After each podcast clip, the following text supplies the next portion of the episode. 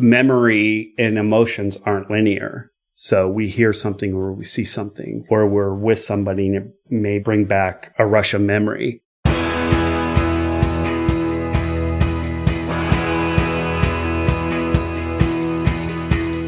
Welcome to The One You Feed. Throughout time, great thinkers have recognized the importance of the thoughts we have. Quotes like garbage in, garbage out, or you are what you think ring true. And yet, for many of us, our thoughts don't strengthen or empower us. We tend toward negativity, self pity, jealousy, or fear. We see what we don't have instead of what we do. We think things that hold us back and dampen our spirit. But it's not just about thinking. Our actions matter. It takes conscious, consistent, and creative effort to make a life worth living. This podcast is about how other people keep themselves moving in the right direction, how they feed their good wolf.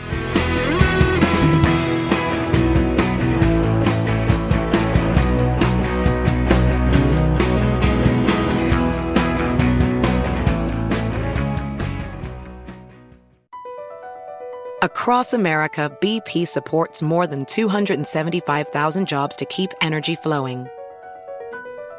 Jobs like building grid-scale solar energy in Ohio and producing gas with fewer operational emissions in Texas. It's and, not or. See what doing both means for energy nationwide at bp.com slash investing in America. Welcome to 500 Greatest Songs, a podcast based on Rolling Stone's hugely popular, influential, and sometimes controversial list. I'm Brittany Spanos. And I'm Rob Sheffield. We're here to shed light on the greatest songs ever made and discover what makes them so great. From classics like Fleetwood Mac's Dreams to the Ronettes' Be My Baby, and modern day classics like The Killer's Mr. Brightside. Listen to Rolling Stone's 500 Greatest Songs on the iHeartRadio app, Apple Podcasts, or wherever you get your podcasts. Thanks for joining us. Our guest on this episode is Bela Koe-Krompecher, a writer, social worker, professor, lecturer, and owner of longtime established record label Anyway Records. If it doesn't spoil his credibility too much, he is also an old friend that Eric and I have known for many, many years. Today, Bela and Eric discuss his new book, Love, Death, and Photosynthesis. Hi, Bela. Welcome to the show. Hi, Eric. Thank you for having me. I appreciate it. It is a real pleasure. Your book is called Love, Death, and Photosynthesis, and it is really, really good. And we're going to get into all that in a minute. And we're going to talk about how you and I know each other in a minute. But let's start like we always do with the parable.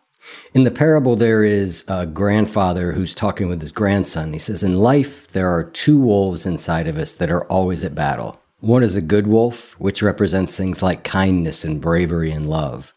And the other is a bad wolf, which represents things like greed and hatred and fear. And the grandson stops and he thinks about it for a second. He looks up at his grandfather and he says, Well, grandfather, which one wins? And the grandfather says, The one you feed. So I'd like to start off by asking you what that parable means to you in your life today and in the work that you do you know, we've known each other for a long time. And when you first were telling me about the podcast and the parable, over the years, it's changed for me as I listen to the show and, and I hear it and I hear what, uh, you know, other guests have, have talked about. I think they're just connected. They're part of the same animal, right? That you can't have one without the other. And as we live in these bodies, the bad wolf in quotations is just as much as part of us as the good wolf. What I think about when I hear it now, though, is discipline of being able to not fall back into the laziness that comes from feeling overwhelmed or tired, of looking for a cure, again, quotation marks, that what we feel eliminates the tiredness or the mundane of life. I work in serving people as a social worker. And there's so much shame attached to the bad wolf, which clouds any sort of change because people get stuck with it. So I think for the good wolf is learning those practices and being mindful of them and finding people who help us be involved in those practices you know, in Buddhism, they talk about the Sangha, like how important that is. Now, if you're somebody like me who really likes time alone, it's really easy to separate myself from that. So just like a wolf living among the pack, that is something that I think for myself, I tend to shy away from that, but that's what I need to be on the ball, I guess.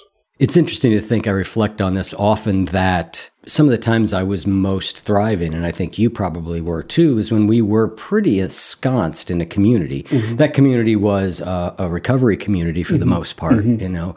And there are some things about that that make it less desirable to us than it once did. But I just I often think about that how how transformative it was mm-hmm. to be mm-hmm. in a community of people who are trying to change for the better. Yeah, I think the calmest I ever felt in my life was pre children I had been sober for, you know, a few years, but really being able to devote myself to a lot of meditation and that community that we were involved in. And then kids came and college came. And while those were all good things, and I learned a lot about discipline and things like that, really learned how to be sober and active, like in my life, not just in that community. I took a lot of what I learned, but I was calm. There were periods where nothing, it felt like, affected me.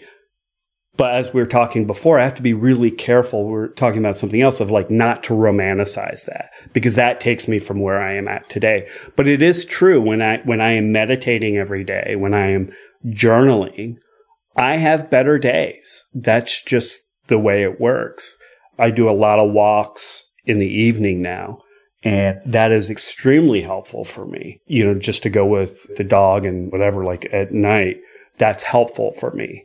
But I think too, like back then, I mean, it was long ago, like we didn't really have smartphones. We had cell phones, but we didn't have smartphones. We didn't have this like little thing pulling at us yep. to distract us.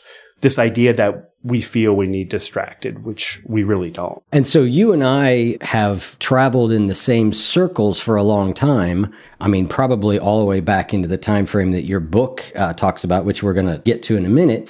But we didn't really know each other. When we did meet was when I came back to recovery the second time.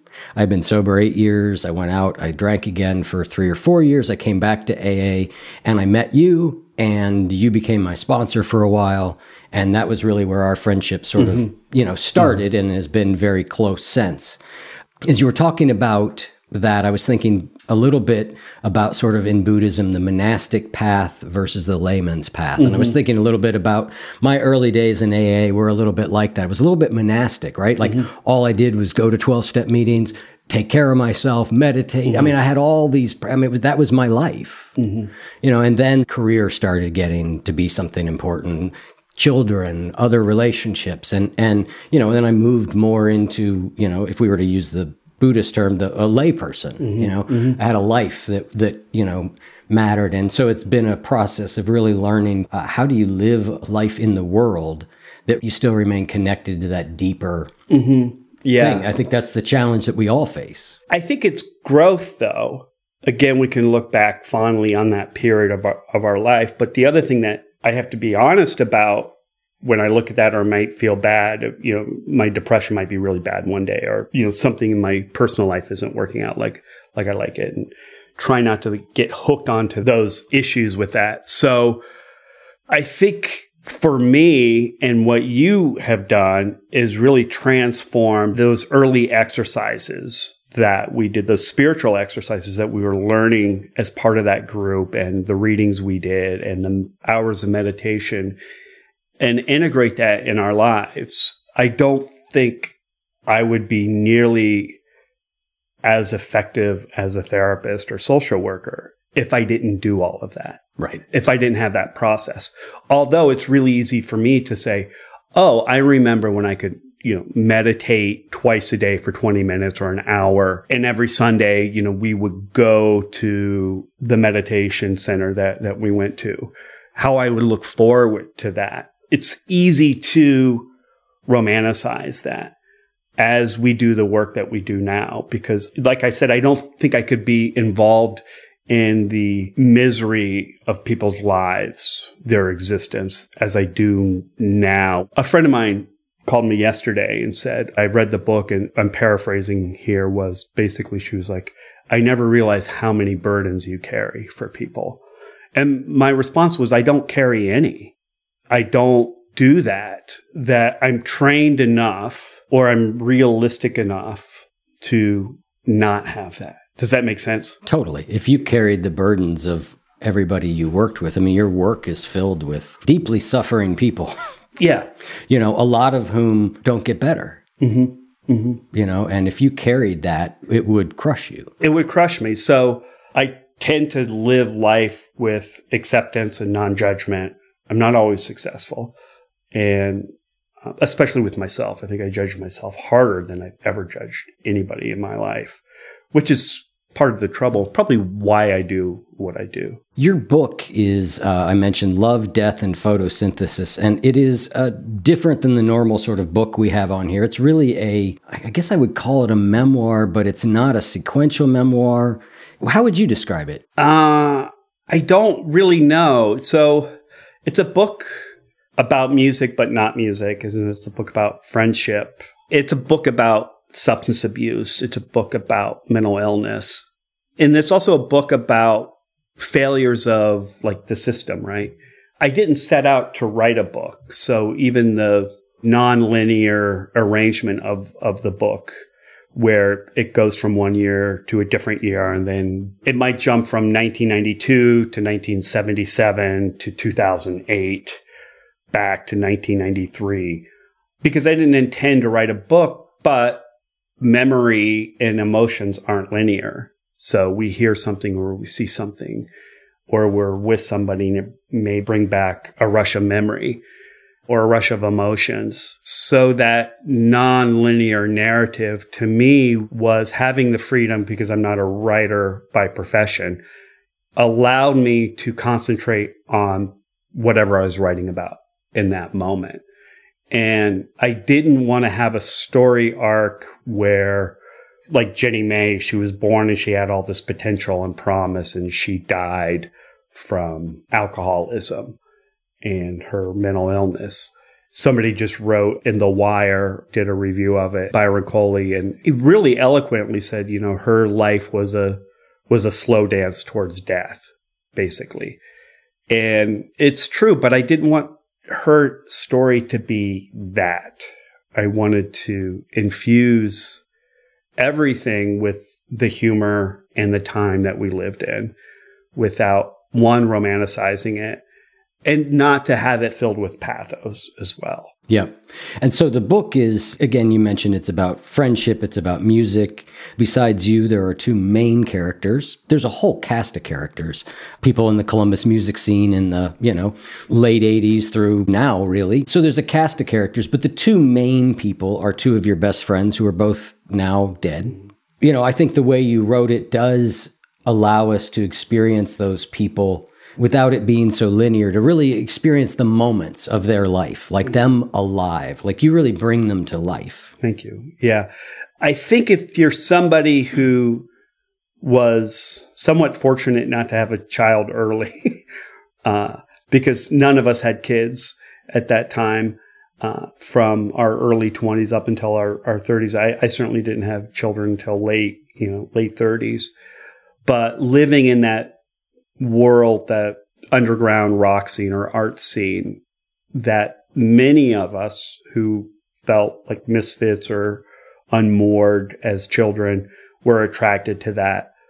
I think people, even though it's based in Columbus, most people who live through that kind of lifestyle know somebody like Jenny Mae and Jerry Wick who struggled with not just substance abuse and, and mental illness, like we mentioned, but also expectations for themselves and trying to reconcile that with the way they were raised and what happened to them, trying to navigate that.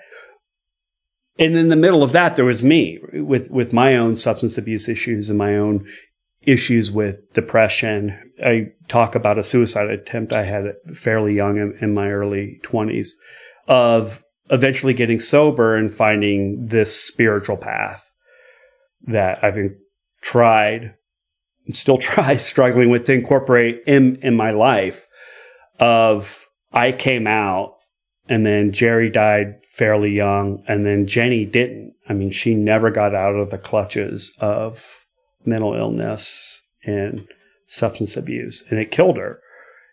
And I tend to think, what if Jerry could have had um, followed the path that I had, his own path? And I think he was there. I think he was right there. He died fairly young. He was a year or two older than me, so he was around the same age as I was when I got sober.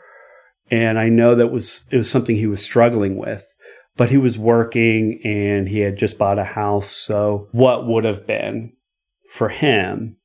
So they both died and then he was at the fork and he couldn't make that decision of where he was going to go. And then so I went this way and Jenny went this way. That raises some really interesting questions because you and Jenny Mae come from the same small town. Mm-hmm. You live the same uh, chaotic early adulthood life of music and sex and drugs and rock and roll, all that stuff. And then your paths do diverge, mm-hmm. and yours leads towards sobriety, recovery, all that. And Jenny's is just, I think that line of a slow dance towards death is a good one. Like she just stayed on the path of mental illness and alcoholism and never got better. And looking at that from the outside, it raises a, a, question that I know you have no answer for. What's the difference? What caused you to be able to go one direction, Jenny to go the other? And I know you wrestle with this question because you work with people all day long who have substance abuse and mental health issues. And so, is there anything you can glean about this great mystery of why some of us make it and others don't? So, I'm going to put on my sort of professory social work hat here. So, and change behavior, for people to change, they need several different types of support in their life. If they don't have those, change is almost impossible. I don't want to say entirely impossible, but it's very difficult. So when we look at change that people need in their lives to, for instance, change their relationship with substances, one is they need access to healthcare. They need an income they also need the support of a community, whether that is a partner, whether whether that is a family, whether that is friends, whether that is a faith-based community, or whether a 12-step group. And they need to have access to it. So they need to have access to transportation. They need, for the most part, not entirely, but they need some stability in their life. They need housed. Basically, they need at least three of those things in their life to change. With Jenny, she didn't have very many of those things. She did best in her life when she was married. She was more successful in her life in managing what was going on when she was involved in like a music community, which she was. Her life really took a nosedive when she moved to Miami and she was away from that community and she got really involved she went from alcohol to cocaine and her mental illness got worse and worse and worse. And it wasn't long before the one support she had in her life and he died that she became homeless. There's also the issue of trauma that people experience. The trauma she experienced growing up, the trauma that she experienced as a woman was much worse than the trauma that I had, which involves when people have trauma at an early age, their trust mechanism is broken. And it takes a long time to repair that. And in some people, it's never fully repaired. And so for her, for instance, when she first started getting help, seeking help for her substance abuse, which she was somewhat ambivalent always about. But the focus on her when she encountered that system was not treating her mental illness. It was a lot of blaming her for being having a severe alcohol problem. I, am also really mindful of the terminology I, I, use. So I try not to ever use the term addiction, which implies that somebody's sort of cursed and there's a stigma attached to it. So I always try to use the clinical term substance abuse and a relationship. I think it's important. The language we use to define our problems is extremely important because there's so much shame. I also don't use the term denial. Most people who have substance abuse issues or any sort of compulsive behavior issues are well aware of it. So I, I want to add that because I think that's really important for the listeners to hear that. And they may be saying, why is he using these terms? So when she was introduced to the system of help, there was a lot of blame from professionals with her. And the fact is that she had schizoaffective disorder that was not diagnosed for many, many, many years. That a lot of her behavior was blamed, even when she was experiencing severe hallucinations and extreme paranoia. Even in the hospital, they would blame it on alcohol withdrawal or cocaine psychosis. Even some of the healthcare issues that she was experiencing, she had a heart condition that went undiagnosed for years because doctors said, "Oh, she's she's a heavy drinker," and she did. I've known a lot of heavy drinkers, and she drank more than maybe anybody I, I ever met. That the system that was there built for her wasn't supportive. Whereas for me, when I quit drinking, I had a wife who had insurance. I didn't have to work. I had transportation. I was in a community that embraced me. I didn't have all the trust issues. So in a long roundabout way, that's why I feel I was quote successful and she wasn't it's really easy for people to sort of have knee jerk reactions when dealing with substance abuse and mental illness because it's in our mind and our whole lives are based off the perspective of our mind. So we feel we have some control over it and we project those subconsciously on those who are really suffering saying, why don't they do anything about it? How can they do that? How can she do that? How can he do that? How can he ignore his kids and, you know, use all the rent money shooting drugs where it's so much more complicated than that.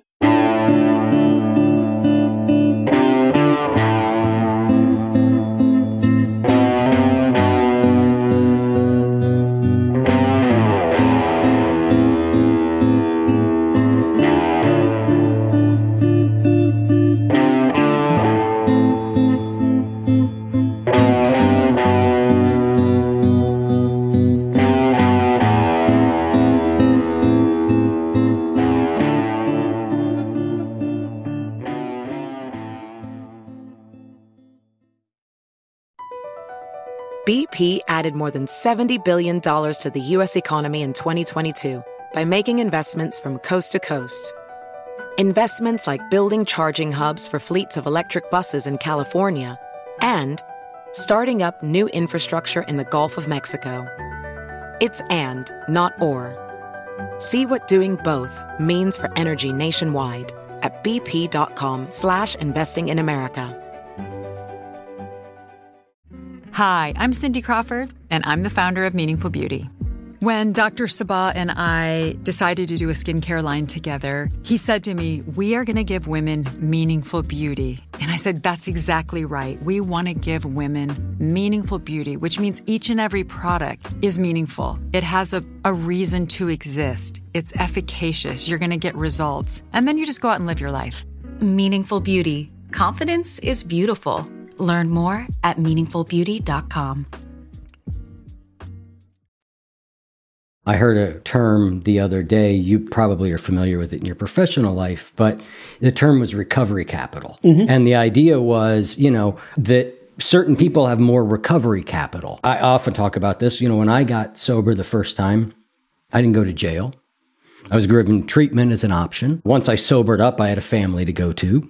I had been raised in a upper middle class, so I had a high school diploma. I had a recovery capital that 90% of the people that I went through treatment with and I went through the House of Hope with and the long-term treatment simply didn't have. That concept of recovery capital is is really really important. And still we can quantify all those things and then there's still a mystery of why some people who seem to have no recovery capital do it, and other people who seem to have all the recovery capital in the world don't do it, don't make it. You know, and so at the same time, there's this element of choice. But how much choice an individual has, I find a fascinating idea or concept. You know, if we talk about the level of choice you had about taking a drink versus Jenny Mae had, those might be very different mm-hmm. levels of mm-hmm. choice. Mm-hmm. So exactly what I was talking about was recovery capital. And I like that idea that, that you bring of choice because there is choice in it, but there's also one of having faith in your choices of, am I making the right choice? Do I have the internal apparatus to stick with those choices? Was I taught about those choices? We don't always know. So we don't know what somebody who we feel has all that capital, what were they taught? Were they shamed constantly by their father? Was there some abuse issues going on? And then at the end of the day, there are some people that just want that life.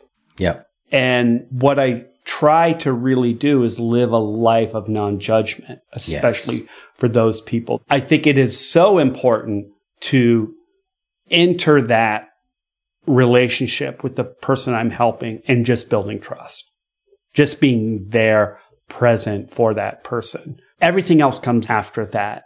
And sometimes that person won't change in the way that I wish they would. Right but also realizing maybe for that hour I'm with them, or maybe for that brief period they're in treatment, their life is better. That they feel better about themselves, that they have some hope in that moment, or that I make them laugh, that I bring some levity to their life. What I always find is that people who are homeless, people who have substance abuse issues, people who have relationship issues, there's a humor there. And there's always that common ground. And we know laughter brings out neurotransmitters. We feel better. It releases stress. That is so, so, so important for me and how I live my life. You know, you and I laugh quite a bit. Right. Um, in fact, we were struggling about how we're going to get through this interview because we're just going to be laughing the entire way. And we took 10 minutes to get it started because we were laughing. And now we're being very serious. Uh, but this nuanced idea is one I think that I think about a lot. And my thinking has changed a ton on this from the ideas I had when I came into a 12 step program to where they are now. It is that element of, for me, trying to walk that line in my own life and in the lives of people that look to me for any sort of help or guidance is sort of honoring the weights that they carry. Mm-hmm. But also showing them a vision beyond that, but not judging them if they can't quite get to it. It's a very subtle thing. I saw Gabor Mate speak. He, he I went to a, a, training he did um, conference in Chicago some years ago, and I know he's been a guest on it. But he said something that that struck me which was weird because I, I, was sitting in the front. I have ADHD, so I have to like, if I really want to be present, I have to like sit in the front. And the night before, I was actually sort of like stalking him.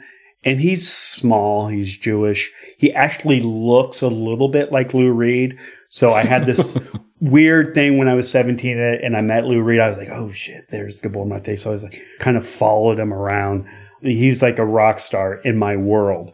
So it was interesting. He was talking, and so I had Lou Reed in my head, and and he said this thing. So he's talking to a, a you know 300 clinicians and said, "We need to be the mirror to the people we serve to give them hope.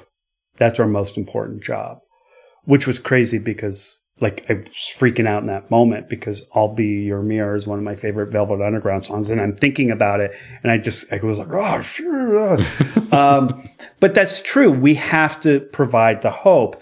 And I feel once we have the knowledge, like once you have the knowledge and in AA, it's like once you're a cucumber to a pickle, you can't go back to being a cucumber. Once we have knowledge of something, we cannot then unpretend we don't have the knowledge, which is, I guess can be a curse at times because there are, there are things that I would like to do that I can't necessarily do because I have the knowledge of how unhealthy. If I take a drink for myself, I know what comes after that. I know that button in me for myself is broken.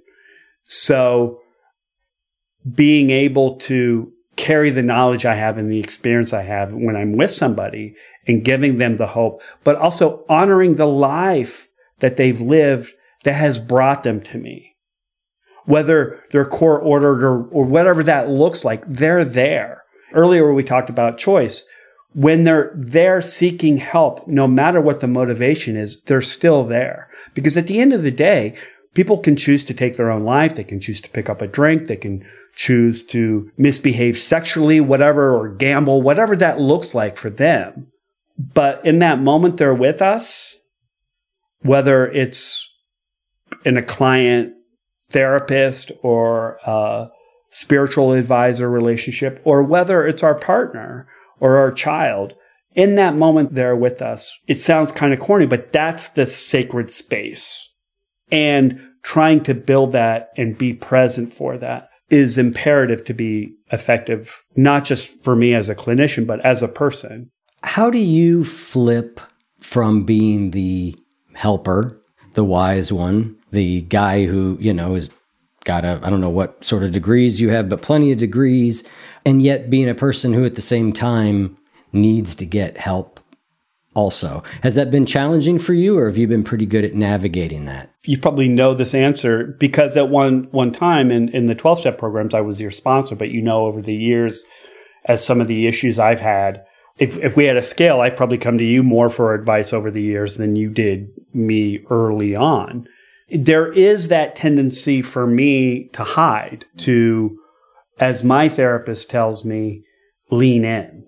When you want to pull away, lean in he also talks a lot about parenting the subconscious, which my motivation is subconsciously is, is to want to feel accepted, is to want to feel loved. Whereas deep down, because of the way I lived my life and the way I was raised, there's this part of me that feels completely, will always feel somewhat unloved. So learning how to parent that and learning how to parent that part of me also involves seeking help, of being confessional, of trying to live a transparent life, which is really difficult as an adult who grew up with secrets that I can say in all my relationships, it's always been an issue of I try to live a very honest life, but sometimes we don't even know the secrets we have. And we feed those secrets in really subliminal ways or sometimes overtly ways.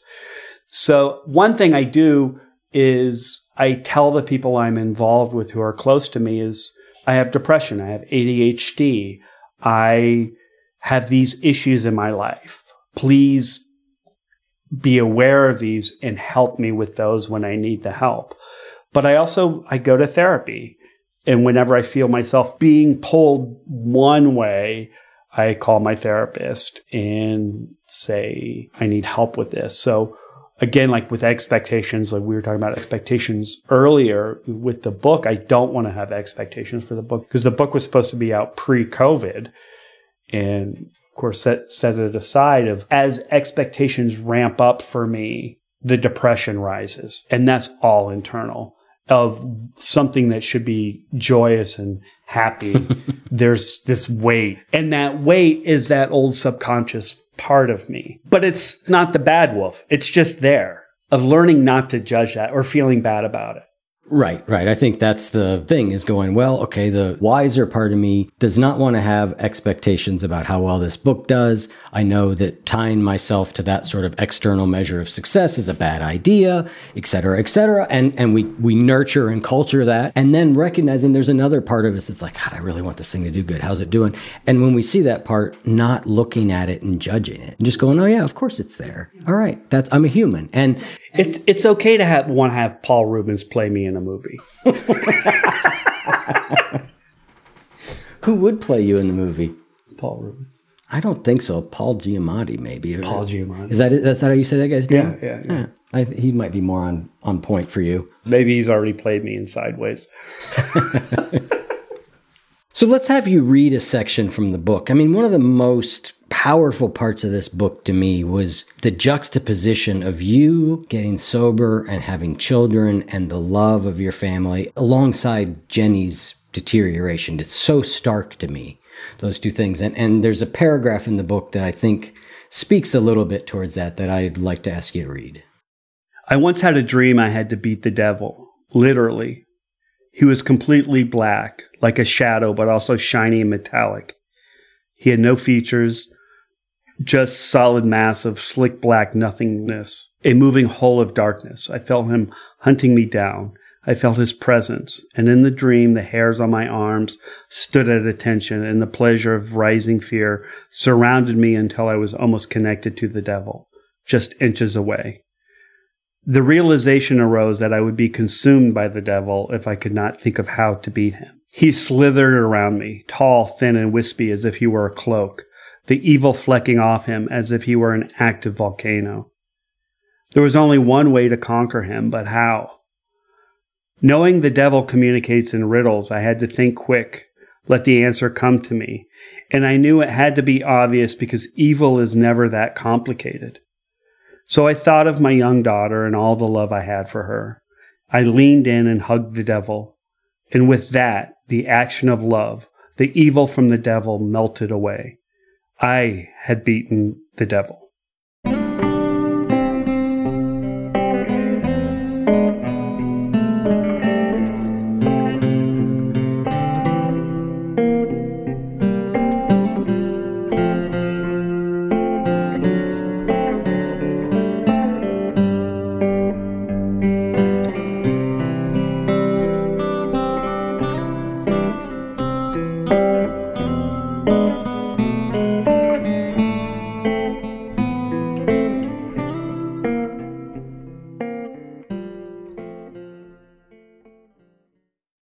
Thinking of your daughter, sometimes it is that simple. Reminds me of the old Buddhist tale of a Milarepa who comes home in a cave full of demons, trying to get the demons to leave. I'm going to shorten the story, but eventually the way he gets rid of the worst demon is he put his head in the demon's mouth and just said, okay, Have at here it. I am. You know, similar story, but I just love that anchoring to something as simple as the love of your kids. It's really easy to see the world as me versus them or us versus them or focusing on the one thing.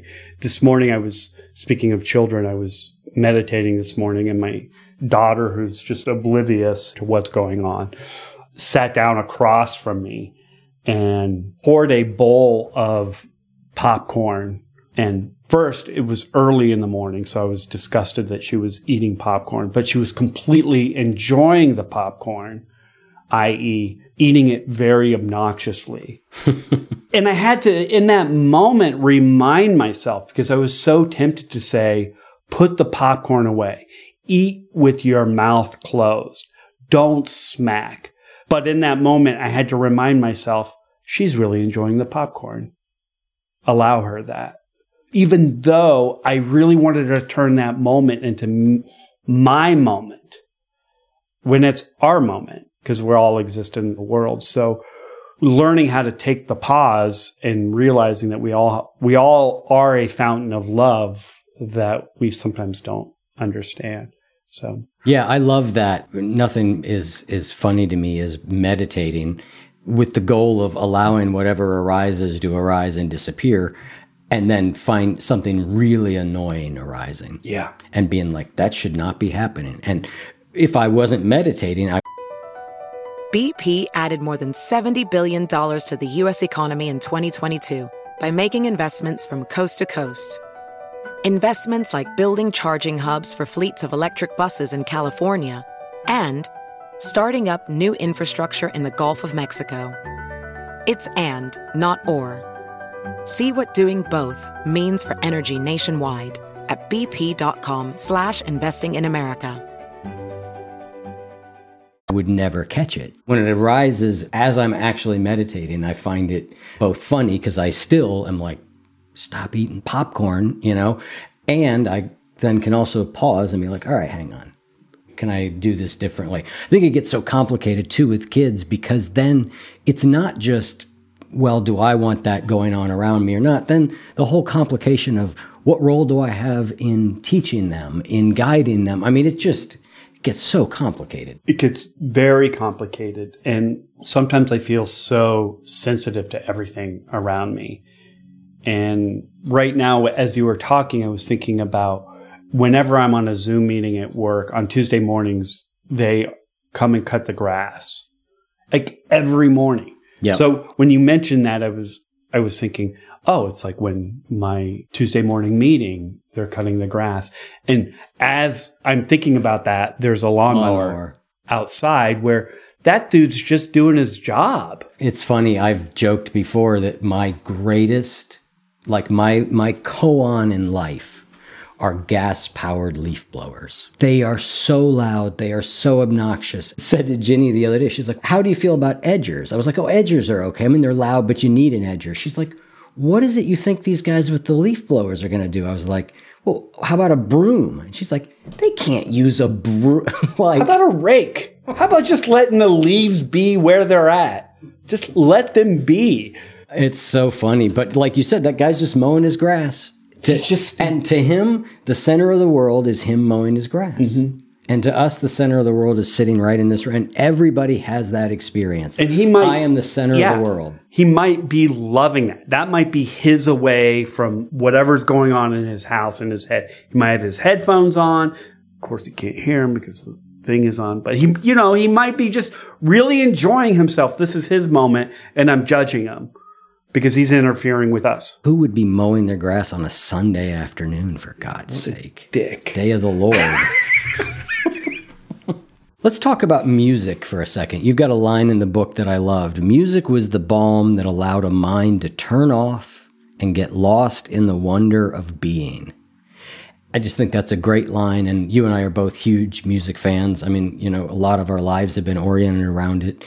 You still own a record label, release tons of records. So music has been centrally important to you. Talk about the role that music plays in your life today and also just in your healing and recovery. From my earliest age, I loved music. I still remember Ed Folkways records growing up, and I listened to them from my earliest age. And I discovered music really third grade when my family had moved. I, I think I was going on my like fourth school or something. It was it was pretty crazy. But just discovering I could like put on a record and be lost. And people who have substance abuse issues tend to actually f- process the environment differently. I know you probably know this already.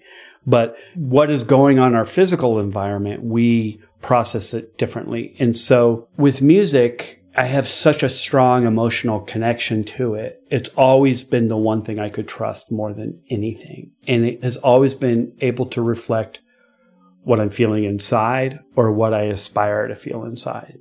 So if I was going to go out drinking or whatever, you know, I could put on a Ramones record or a Rolling Stones record. Or when I got home at three o'clock that night, I could put on a Townes Van Zandt record or a Tim Hardin record or a Phil Ochs record uh, which was usually a sign not to be disturbed by whomever I was living with. Uh, at this point, I buy music a lot every week. I listen to music constantly. I don't, I watch very little television. I don't really enjoy movies that much, but I can always get lost in music. So I'm listening to it constantly at the gym, in my car, at home. Uh, whether it's classical music or whether it's rock or been listening to a lot of reggae this year that it is this opportunity to feel safe and to either like i said affirm my mood or change my mood. And you know it's safer in some ways than sex it's safer than coffee it's safer than all of these other things. I do wish because I have people in my family who I love deeply. Like I love my sister deeply and my mom, but they don't have this relationship with music that I have. And I think it's important for me to keep cultivating that. When I got sober, I really looked for artists that had the same experience as me or that I knew they did, whether it was, um, there's a series of Lou Reed records in the 80s that I call his sobriety records where he quit drinking with the blue mask and then legendary hearts and new sensations. Those are like his sobriety trilogy. Those songs even though i listened to them when i was younger when i got sober really made an impact on me. Some of the nick cave records a lot of spiritual type records van morrison and then a lot of classical choral music always has moved me and i found solace in that was interesting. I always listened to a lot of country music especially when I was drinking George Jones, Merle Haggard, so on and so forth. And for years, I couldn't listen to any because it was too triggering for me. And now I can listen to those records and really, really appreciate them in a different way without having to be pulled towards the bottle or pulled towards self pity, I guess, which is so common with substance use. Yeah, I think what you said there is really interesting to use it to either affirm or change my mood. It is helpful sometimes to affirm our mood, to feel what we're feeling and hear somebody else say it. And then sometimes it's really helpful to, mm-hmm. to have mm-hmm. it changed. And it's interesting. I have a similar uh, relationship with certain types of music that used to really speak to me that don't in the same way anymore now that I uh, live a life that's, you know, I guess focused on trying to heal or become better. I lost my love of just the complete darkness with no light mm-hmm. stuff. I kind of want, you know, not Hallmark redemption, but some kind of redemption. I want hope.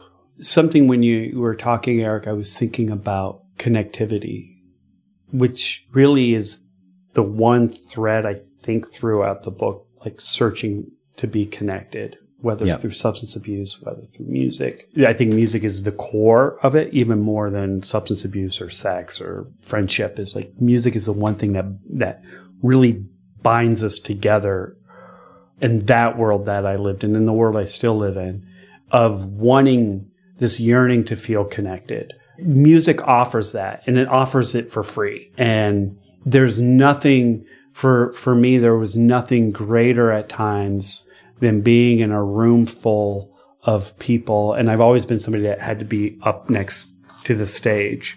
What I realized later was that had to do with my own social anxiety is being up front. I'm not in a crowd. I hate being in a crowd. I don't even like going to the grocery store.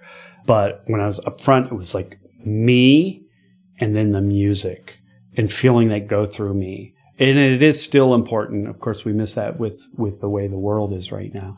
But being in a room full of people who are also feeling that is quite an experience that in some ways, like a crowded bar, crowded nightclub with like loud guitars, I felt at home because everybody was experiencing the same thing and it was joyous and it was wonderful and it was unspoken. You didn't have to explain anything of what was going on because we all felt it. And even in relationships, like even in really intimate moments, like the best, most profound intimate moments for me is when I don't have to speak or explain myself when I'm with somebody, whether it's a partner, whether it's my children, whether whatever that is, ah, I don't have to say anything. That we just get it. We just get it. We're just holding hands or making love or laughing. In that moment of laughter where boom, it's it's like electricity. Yeah, I often think music for me is one of the easiest pathways into emotions, which are often something that I can be an arm's distance from. Mm-hmm. Mm-hmm. Music and the other one is witnessing some act of genuine kindness. Those two things sort of like plug me right sort of back into the heart. Mm-hmm, mm-hmm. Um, and so music has been reliable in that way for a long time. My kids love music. I really like listening to music with both of them because they both have pretty good taste. I mean, some, sometimes my son will put on the mumble rap, although he's growing out of that. Seeing them get lost in it and being being able to appreciate it. You know, my daughter really likes a lot of the newer female songwriters, Phoebe Bridgers, and she really likes Taylor Swift and Lucy Dacus. That listening to those and remember like driving around and playing REM for my mom when I was 15. My mom was like listening to it and talking about it. That again, like, okay, what else? We're not going to talk about anything else, but we we're experiencing this together. Yeah, that is a moment I felt like never got with my parents. My memory is so bad, but I have a clear memory of my father. And I don't have a lot of them, but I have one clear, very emotional moment. It was shortly after him and my mom divorced, and I was in the car with him. And I don't know who the song is, you know, that Ain't nothing gonna break in my stride. You know that one? Was it? Um, I want to say Billy Ocean, but I don't think it is. And my dad looked at me and he said, This is kind of my theme song. And for my dad, that was a big opening of emotion. You know, that he would need a song to encourage him, to strengthen him. That was a revelation to me that, like I did, I mean, I needed songs all the time. Mm-hmm. That is about the only glimpse I've seen of the same passion. And, and of course, it's a, not a great song, but I yeah, yeah. it. You're like, Dad, really? That, song? I- well, that's why we don't get along. Exactly. Although that song has a special place to me Sure. because of that mm-hmm. that memory. That's funny you mentioned that because I had a stepfather.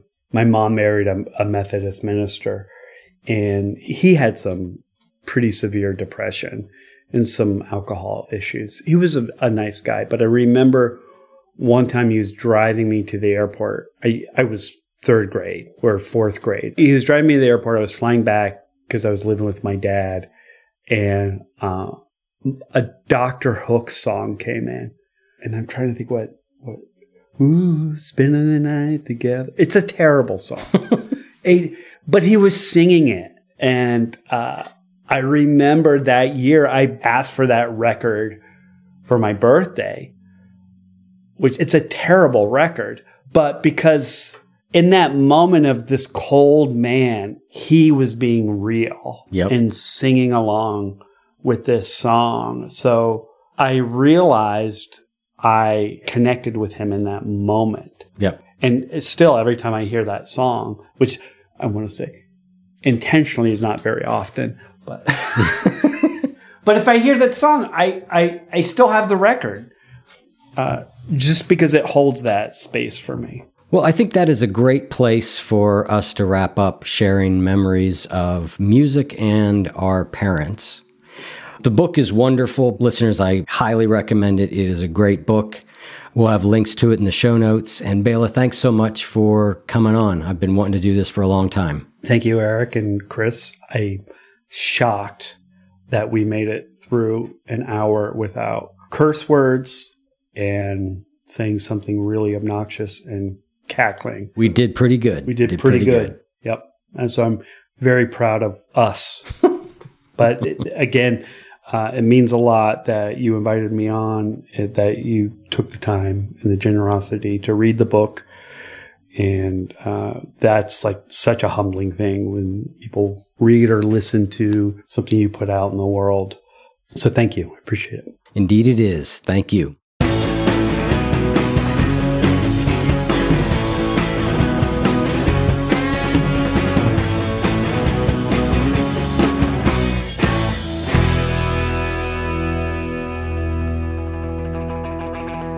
If what you just heard was helpful to you, please consider making a monthly donation to support the One You Feed podcast. When you join our membership community with this monthly pledge, you get lots of exclusive members only benefits. It's our way of saying thank you for your support. Now, we are so grateful for the members of our community. We wouldn't be able to do what we do without their support, and we don't take a single dollar for granted. To learn more, make a donation at any level, and become a member of the One You Feed community, go to oneyoufeed.net slash join. The One You Feed podcast would like to sincerely thank our sponsors for supporting the show.